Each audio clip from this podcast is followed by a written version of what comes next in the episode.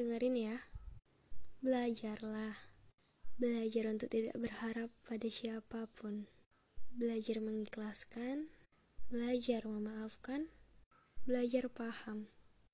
Hidup adalah tanggung jawabmu. Bagaimana caramu bahagia, sedih, ketawa, nangis, kecewa, semuanya. Itu kendalimu, itu hakmu, dan itu pilihanmu. Orang lain bisa buat kamu menderita, tapi jika kamu memilih bahagia, sekitar mau apa?